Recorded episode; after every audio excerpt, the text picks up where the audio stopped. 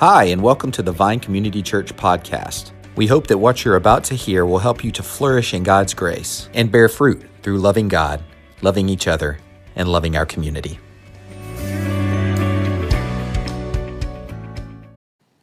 In Psalm 34, as we come into worship together, it says, I will bless the Lord at all times. His praise shall continually be in my mouth. My soul makes its boast in the Lord. Let the humble hear and be glad. Oh, magnify the Lord with me, and let us exalt his name together. And then in verse 8, it says, Oh, taste and see that the Lord is good. Blessed is the man who takes refuge in him. Please pray with me. Lord, may we today Lord, as we gather together, Lord, may we taste and see that you, Lord, are good. Lord, today, uh, may we learn again to take refuge in you. Because, Lord, yours is the name that is above every name. Because, Lord, you are the God who spoke all things into existence. You are the God who sustains all things. And Lord, you're the God who looked at your people, those whom you created. You saw us in our sin and our helplessness, and you said, I'm going to do something about that. And so, Lord, you sent your son. And it's because of what Jesus has done that we can stand before you today as your children. And we can praise the name of a God who is both holy and righteous and just, and a God who is merciful and gracious and abounding in love to those who are called by his name. And so, Lord, as we worship you today, we ask that you would meet with us for the glory of your name and because that is for our good. Lord, as we turn to your word here in just a moment, Lord, we pray that you would use it, um, that it would be, Lord, both convicting um, in our hearts, but Lord, that it also would be encouraging. Encouraging because, Lord, we look to see that you are at work today as you were yesterday, and that you will be at work in the future, Lord, as you've always been. So speak to us through it, we ask. And we ask it all in the name of Jesus. Amen. And so, if you are, um, if you have your Bibles with you, um, there in your homes, will you turn with me um, to Genesis chapter 18? And we're going to look at um, verses 9 through 15. But as we do, you see, you see on the screen behind me, we're in this series, Just People Like You and Me. And we're looking, we're going through a series of, of people in the Old Testament. Uh, many of them appear later in the New Testament, and they're commended for their faith. Um, but what, you'll, what we'll see through this series is that while they are commended for their faith, uh, they have plenty of struggles of their own, just like, just like we do. And so today, uh, the title of this, this sermon is I Can't Believe It. Now, when I think I can't believe it, uh, most of my I can't believe it moments, and, and maybe this is true for some of you, um, have to do with sports. Um, whether it was when, when I was playing in Little League and we came back from nine runs down in the last inning to win, I was like, I can't believe that just happened. Or maybe I can't believe that now the state of Georgia in one year's time frame has two, uh, two championships. Can you believe that? It's kind of hard to believe. Um, or, you know, you, you go back to the 1980 occurrence where um, the U.S. amateur hockey team um, beat the, the Russian hockey team made of complete professionals, one of the greatest upsets of all the time. And the announcer's like, I can't believe this just happened. Do you believe in miracles? But today, we're going to look at a different type of thing that causes us to say, I can't believe it. This is surrounding the promises of God. You know, in, in, in our lives, we might say, I, I really can't believe that God is good. I see too many other things going on, and so I can't believe that he's good. Maybe if you're not a follower of Jesus today, that's something that, that really you're really struggling with. Or you may say, I can't believe that God would still love me. You may have grown up in the church, you may have followed Him, you may have um, sung the songs in Sunday school and learned the different verses, but, but right now you're struggling with, I can't believe that God would really love me. Because you don't know the things I've done as a teenager, as a college student, as a young adult. Or maybe it's, I can't believe that there's really nothing that can separate me from His love. Or I can't believe that he would save those people. What we're going to see today is that there are times when I can't believe it, but God can still do it. And so we're going to look again, I told you we're going to look at Genesis chapter 18, verses 9 through 15, but let me give you a little background as we come to that. So, what's going on here is that the Lord, in, in the form of, of, of a man, um, we, the theological term for that is in the pre incarnate Christ. Um, Jesus, Jesus came and he's speaking with Abraham, and he's, he's come with two others in the form of men with the intention of bringing judgment on the city of Sodom because Sodom was so evil and, and so full of wickedness that he was coming to bring judgment there. But they come to Abraham first uh, to have a meal with him. You'll remember from last week, John talked about the promises God had made with Abraham. And said they come to him first to have a meal with him, symbolizing the promise and, and peace that Abraham, that, the, symbolizing that the promise and peace that Abraham had with God was still in place. And so we pick up in verse 9 uh, where the Lord is talking to Abraham. Verse 9 it says, And they, the Lord and, and those with him, said to him, Where is Sarah your wife? And he said, She is in the tent. The Lord said, I will surely return to you about this time next year, and Sarah your wife shall have a son. And Sarah was listening at the tent door behind him. Now Abraham and Sarah were old, advanced in years. The way of women had ceased to be with Sarah. So Sarah laughed to herself, saying, After I am worn out and my Lord is old, shall I have pleasure? The Lord said to Abraham, why did Sarah laugh and say, Shall I indeed bear a child now that I am old? Is anything too hard for the Lord? At the appointed time I will return to you about this time next year, and Sarah shall have a son. But Sarah denied it, saying, I did not laugh, for she was afraid. He said, No, but you did laugh. As we look at this passage, uh, the first thing I want us to see today is that we each have a struggle to believe God. Now, maybe that's a struggle you're going through right now. Uh, maybe that's a struggle you've had in the past. Maybe that's a struggle you'll have later. The reality is, it's probably all of that. But no matter when it happens in your life, the, the struggle's real. Sometimes, uh, you know, we mess each other up in the church. And, and what I mean by that is, we think we, we have to act like we have it all together. That if, that if we're having struggles to believe God, then we just can't talk about it. We just kind of got to keep that to ourselves until it passes. Or when we're followers of Jesus for a certain amount of time, and it depends on who you're talking to of how long that should be or what the circumstances should be that, that change this. And, and when you're a follower of Jesus, you've been through a lot, we're supposed to come, or, or we think we come to a place, maybe it's through internal pressure that we have, um, or maybe it's through false pressure that we put on each other, where, where we say, we can't say anymore out loud that I'm struggling to believe God because I've, I've been through too much. Maybe it's because you had a great season of faith and, and all the believers around you were, were um, celebrating the faith you had. And so now you can't possibly let them know that now you're struggling. You're struggling with that faith. Here's the thing when we do that to one another, we don't necessarily mean to, but that's extremely unloving to one another in the body of Christ. And it's not a good witness to those that are around us. We each have a struggle to believe God. Let me show you what I mean.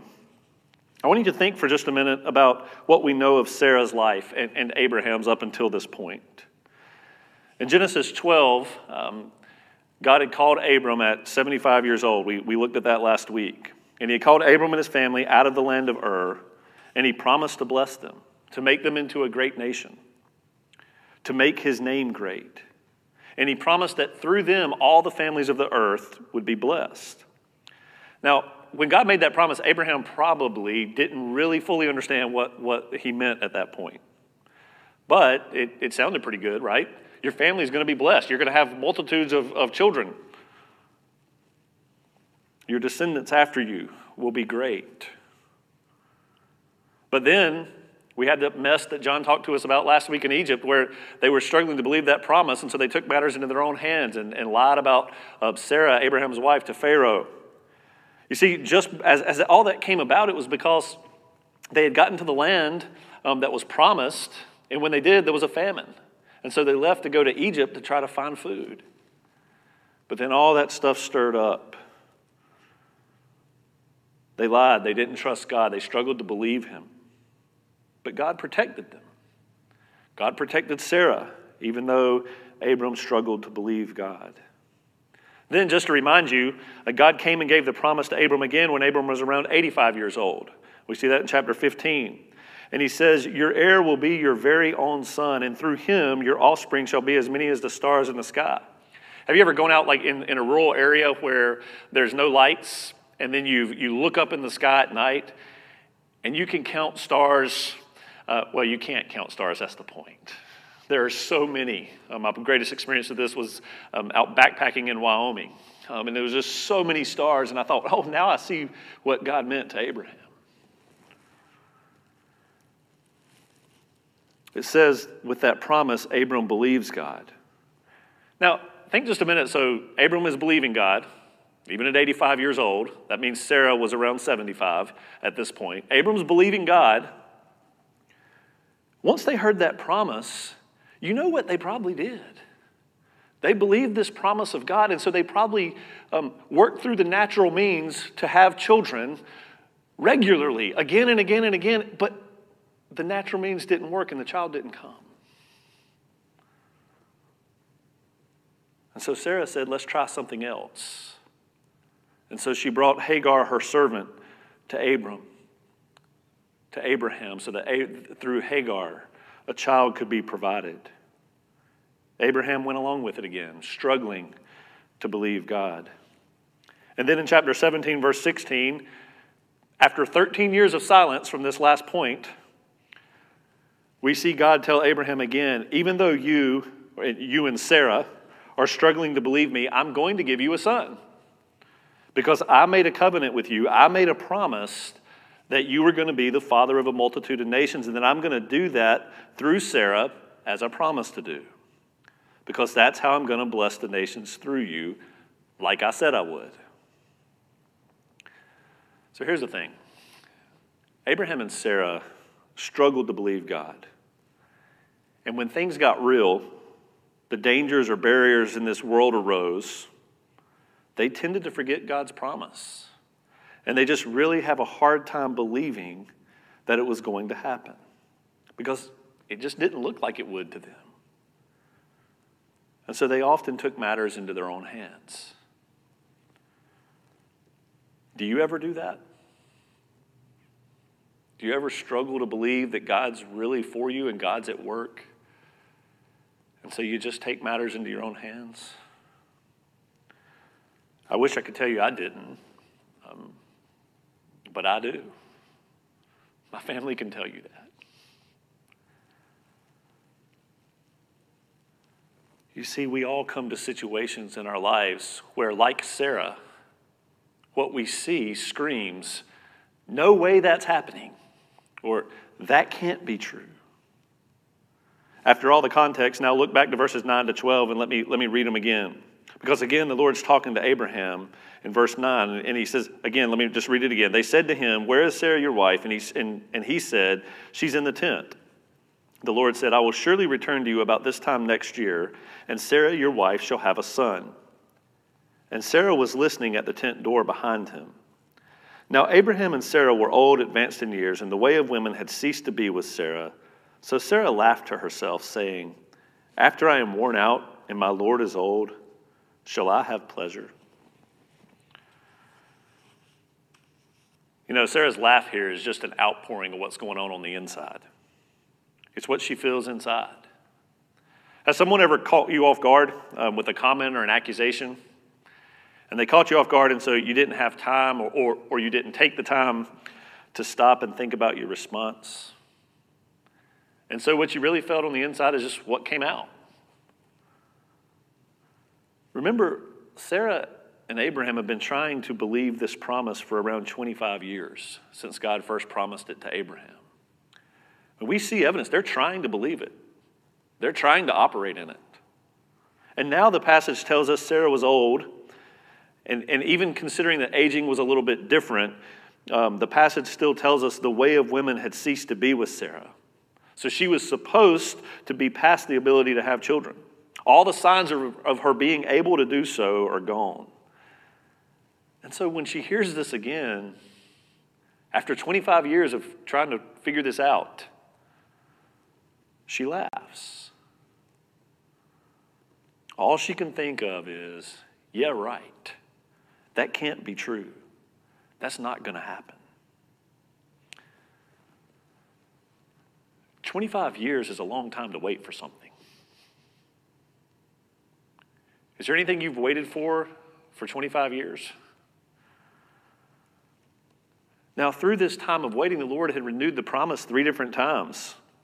And even though they continued to struggle to believe, now when the last bit of human hope is gone, the natural efforts didn't work, God didn't like the Hagar Ishmael solution they came up with, the physical ability is now gone, so now what?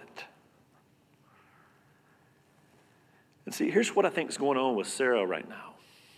Is in Sarah's heart, uh, she's completely focused on the, the situation, the circumstance. And she's saying, There's no way I can have a kid right now.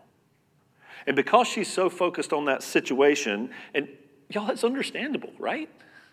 It's understandable that that's what, all she can see in front of her at this moment. But because that's all she can see, she can't even look to the bigger promise. The promise bigger than just her and Abraham, that, that I'm going to make you and Abraham with, with you, Sarah. I'm, going to make you, the, it's the father of many nations, and you will be a blessing. Sometimes in our lives, we scream, No way this can happen. Sometimes we laugh, we, we mock God. We mock God's promise with our unbelief because we do what Sarah is doing. We become too focused on an individual situation, forgetting God's bigger promise. The promise that is to anyone who is a follower of Jesus, the promise to be cared for by Him, the promise to be a blessing to those around us and make His name known. We, like Sarah, struggle to believe God. And when we struggle to believe God, I want to tell you something that might be terrifying, but it shouldn't be. When you struggle to believe God, God knows your struggles and He knows your doubts. And again, that might be terrifying. You see, Sarah figured it out she thought she was being quiet in verse 9. But it says um, there in the passage that she laughed to herself. Or better translated, she laughed within herself. You know the kind of thing I'm talking about.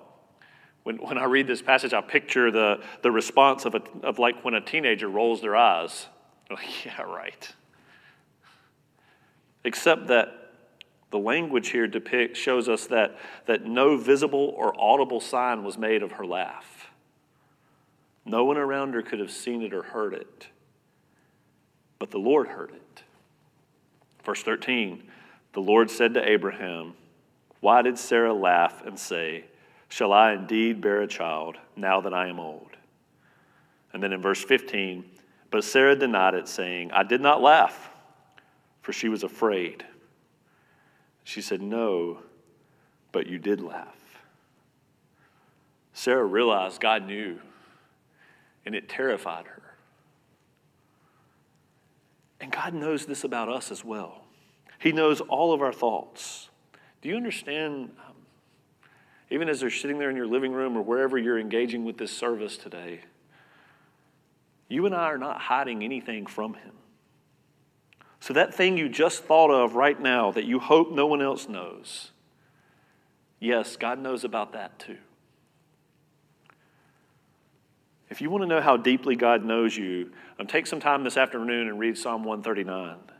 It tells us He discerns our thoughts from afar, He's acquainted with all our ways. Even before a word is on our tongue, He knows it. That has been the case since His eyes saw our unformed bodies being knit together in our mother's womb. That is how much He knows us and our struggles and our doubts. And so I said this might be terrifying, and it was terrifying to Sarah. But it shouldn't be terrifying to her. And it shouldn't be terrifying to us. Because when we grow to know the character of God toward his people, when we grow to know that his knowledge of us,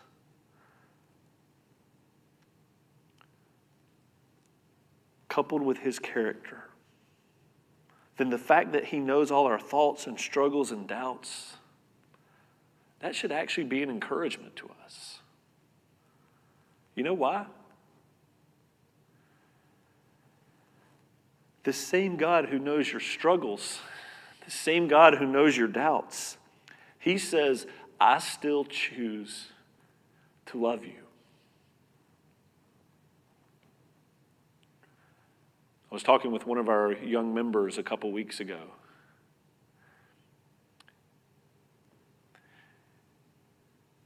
And the heart of the conversation was but I have doubts at times. And the best thing I can share is that, yeah, we all do. We all have places in our lives where we struggle to believe God and His promise. But God already knows it. And knowing it, He has said, He chooses to love those who acknowledge our sin before Him and that our only hope is in the Lord Jesus Christ. And then we follow Him. That should be comforting to us. God saying, I still declare you to be mine. I'm still committed to completing my purposes to help others know me through you. Because that means we can bring anything to Him. And that leads us to our next point that God strengthens our faith as he points us back to him. Verse 14, it says, Is anything too hard for the Lord? At the appointed time, I will return to you, about this time next year, and Sarah shall have a son. For the Hebrew person reading this passage, the, the phrase that would stand out, see, for us, a lot of times what stands out first is, Is anything too hard? But for the Hebrew person reading this passage, what would stand out is the for the Lord. The word used for Lord here is the, is the Yahweh. It's the word that was not even utterable.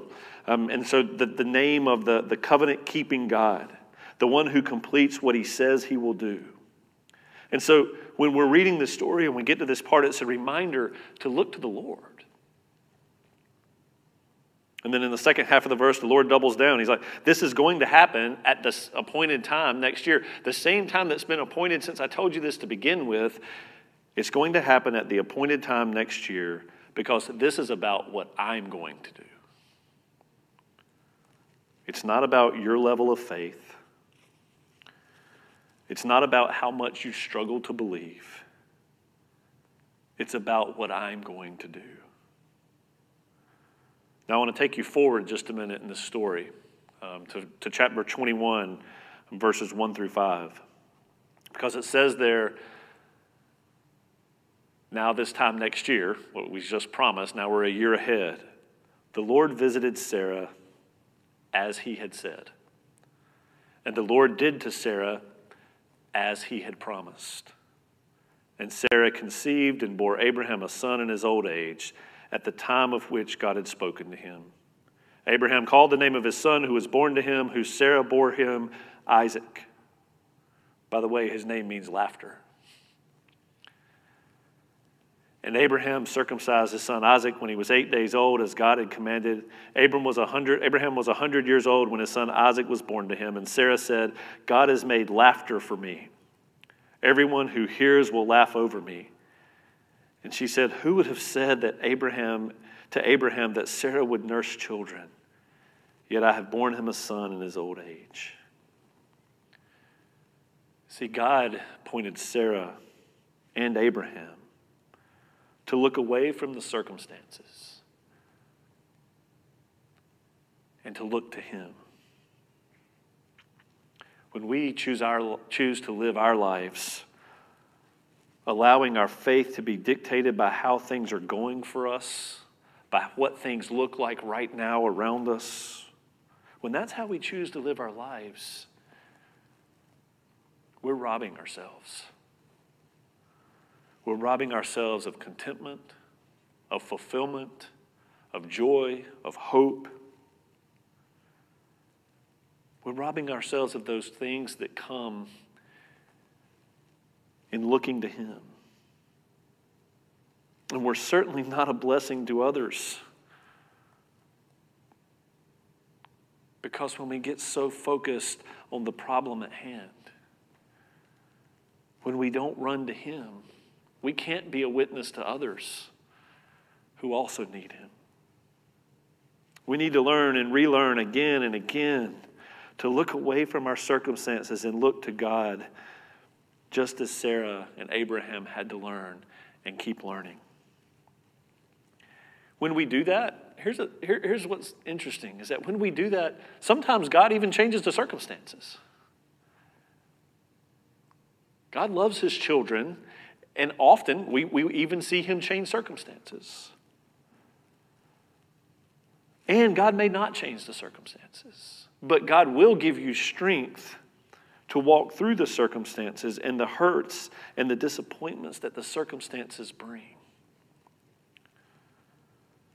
But no matter how he goes about that, what we know for sure from Scripture is God will not leave those who are his people. He will not leave those who have come to him through the work of Jesus. He will not leave those who have acknowledged their struggle to believe. For Sarah and for Abraham, it doesn't mean they finally got it and never struggled to believe God the rest of their lives. We see other instances in their lives where they were still not, you know, where they still struggled to believe. They eventually did, but they would struggle with it.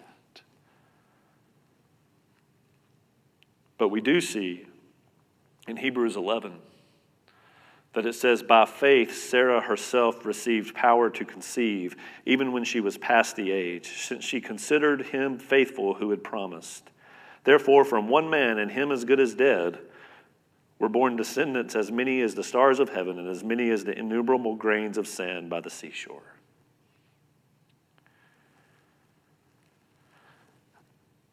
Our faith is not strengthened as we grasp to gain control of circumstances. Our faith is not strengthened because everything goes like we think it should. Our faith is strengthened when, even in the struggles to believe, we recognize that God is at work. We look to Him again and again.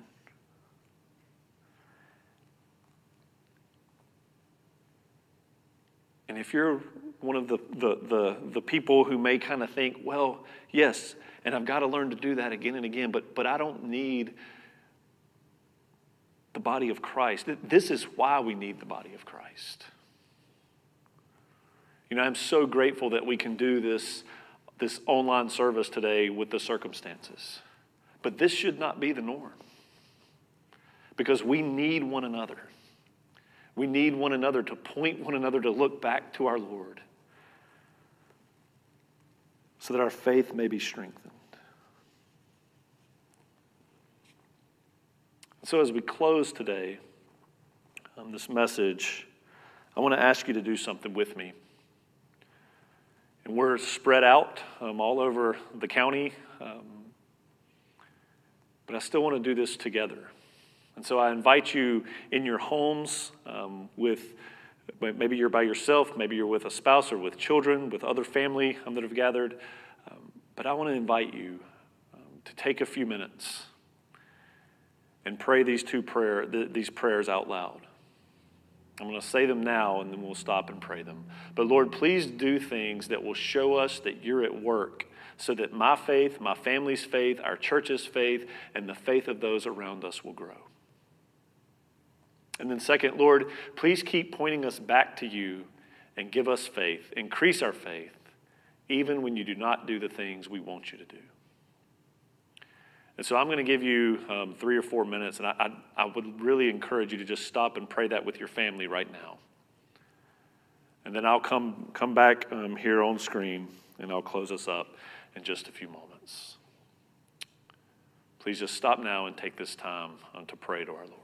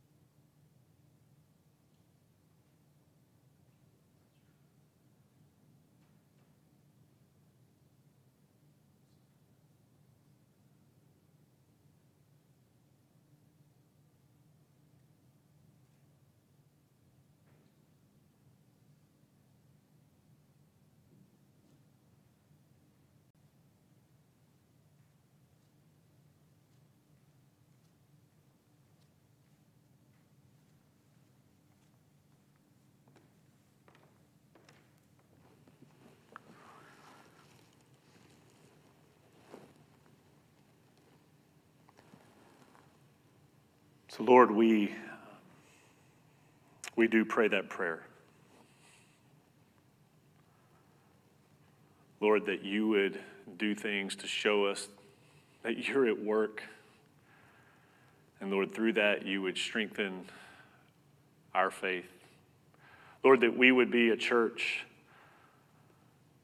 Lord, that wants to keep looking to you. And Lord, that we would together grow in faith.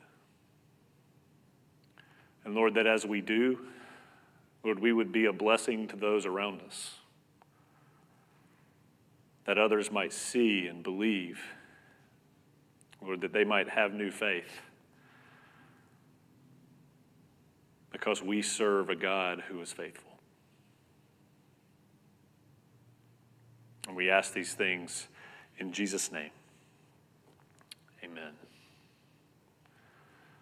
I want to invite you in your homes um, to sing the doxology with me. There's no instruments and there's really no singers up here, but I'm here, um, and so I want to lead us in that together. Praise God from whom all blessings flow. Praise him, all creatures here below.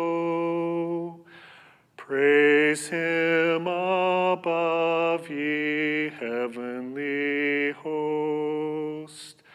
Praise Father, Son, and Holy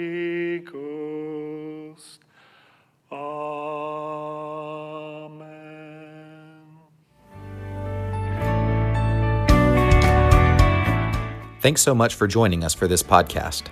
For more information, you can visit us online at thevinecc.com, download our mobile app, or visit us on Facebook or Instagram at thevinecc.